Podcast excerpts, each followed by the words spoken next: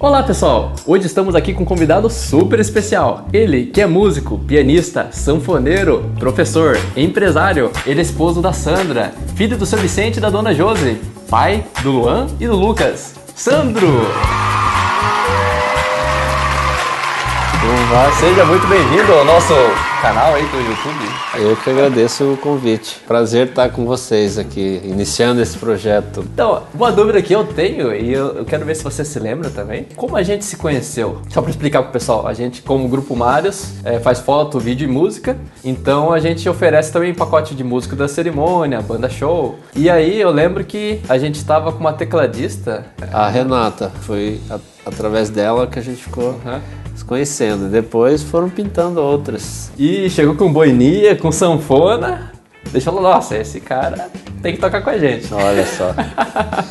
só pelo estilo. Aí depois eu descobri que vocês tinham banda também, a gente foi se, foi se envolvendo nos uhum. eventos, assim, né? Fiz uns freelances com a banda Mario Bros, daí a gente acabou conversando sobre as duas empresas, fazer uma parceria entre a GBO Eventos, que seria produções musicais, e juntamente com a Mário, né? Que faria sim. a parte de venda e contato direto com o cliente. Sim, sim. É, desde lá eu sei que a gente já fez uma, um punhado de eventos junto. Né? Com certeza, de bons eventos.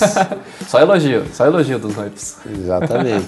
Desde quando que você começou assim a fazer aula de piano, tocar teclado? É, eu nasci em Cascavel. Eu comecei a estudar piano com 9 anos. Comecei a tocar, a trabalhar com música aos 11 anos. Nossa. Junto com, com o pai, lógico, né? Hoje, hoje seria trabalho infantil, né?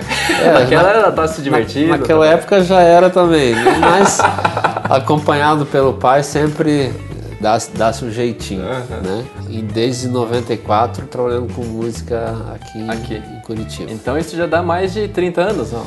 Isso, é, já 30 anos. 30 anos já. Estou me aposentando. 30 anos da música, hein? Exatamente. É uma carreira bem longa. É, eu posso dizer que é um sonho realizado. Ah, o músico no Brasil, hoje, viver de música, se você consegue viver de música, já é um sonho realizado. Teve algum desafio marcante que você lembra, que, que você venceu e foi muito marcante na, na sua vida? Olha, é uma coisa bem lá no início, assim, um desafio, né?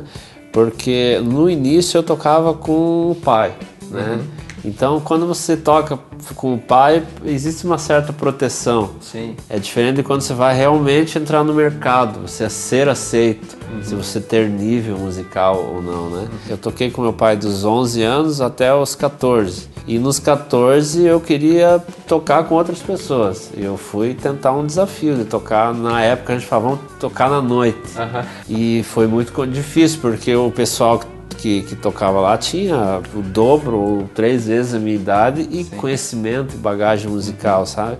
Então, quando eu entrei com um repertório limitado, até pela idade, então foi realmente um desafio. Então, a primeira vez que eu tentei não deu certo. E aquilo para mim foi um baque até quase para desistir, desistir. Desistir, né? Esse foi o primeiro, né? O segundo foi quando eu casei.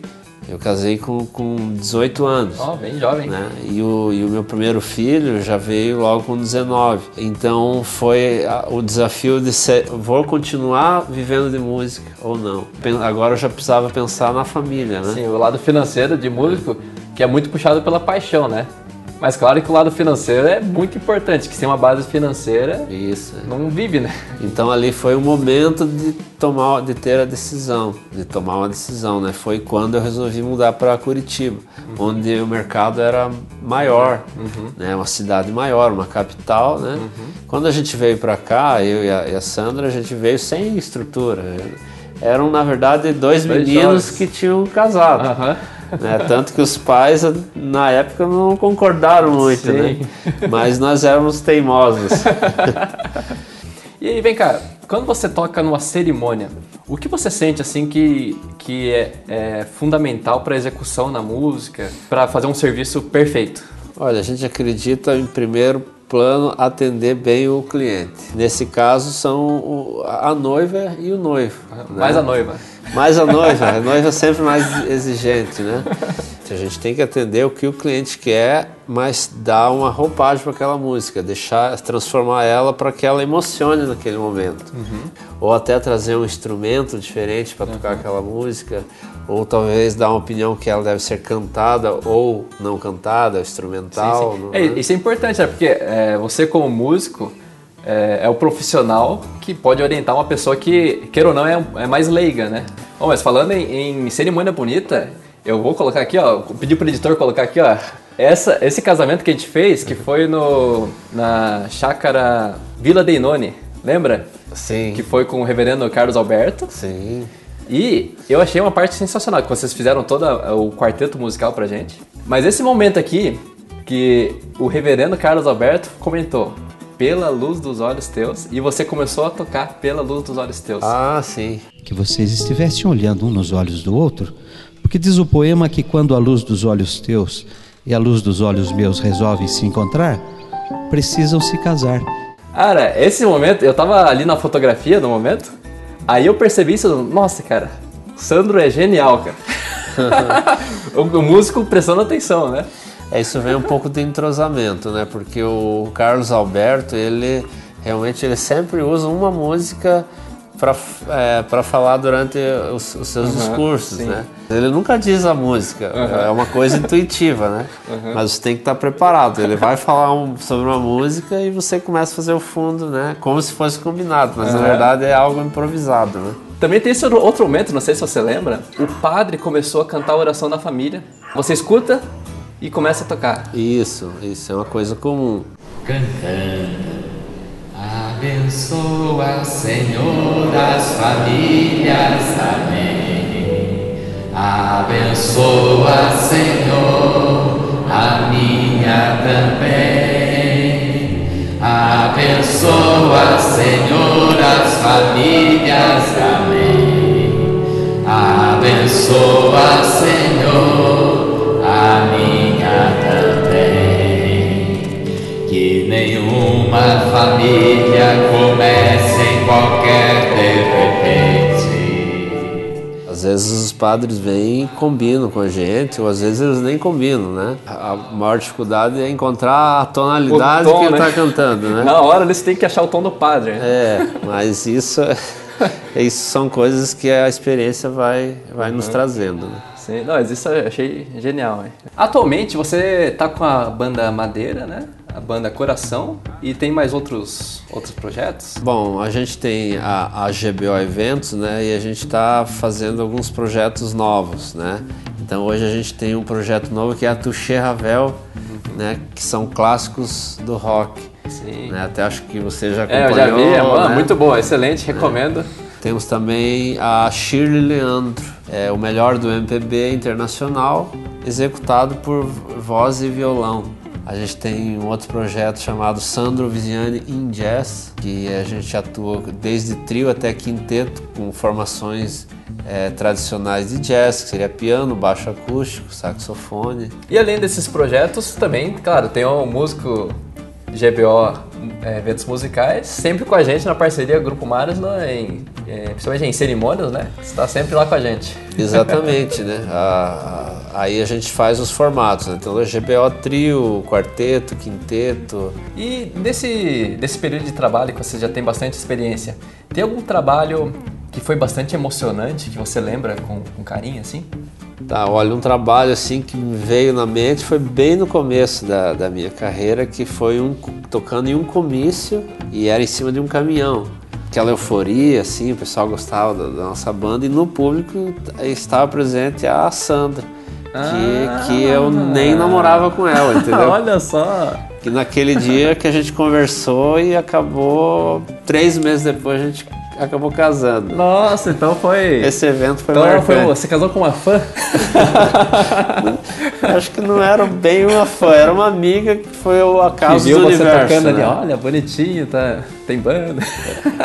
Acho que foi uma ajuda do universo. Nessa parte do bonitinho, não... ela acho que acha, mas eu não sei se é isso.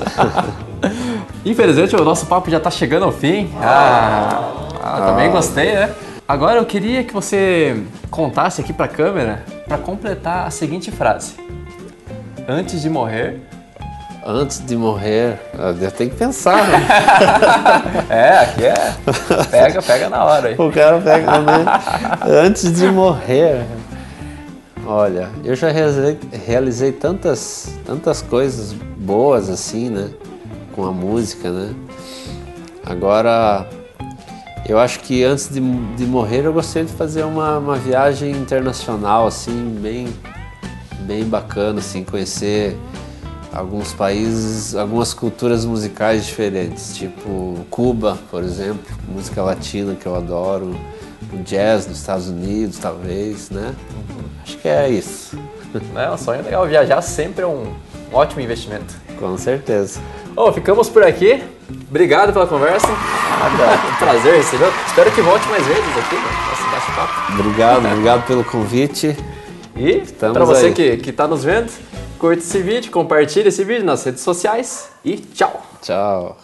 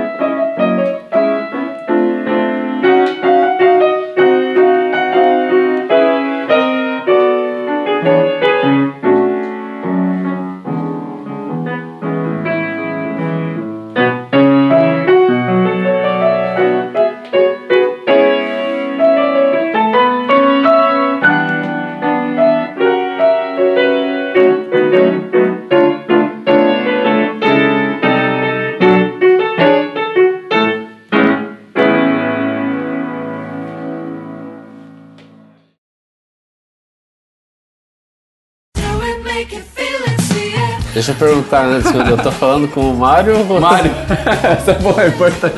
Essa parte é importante, né?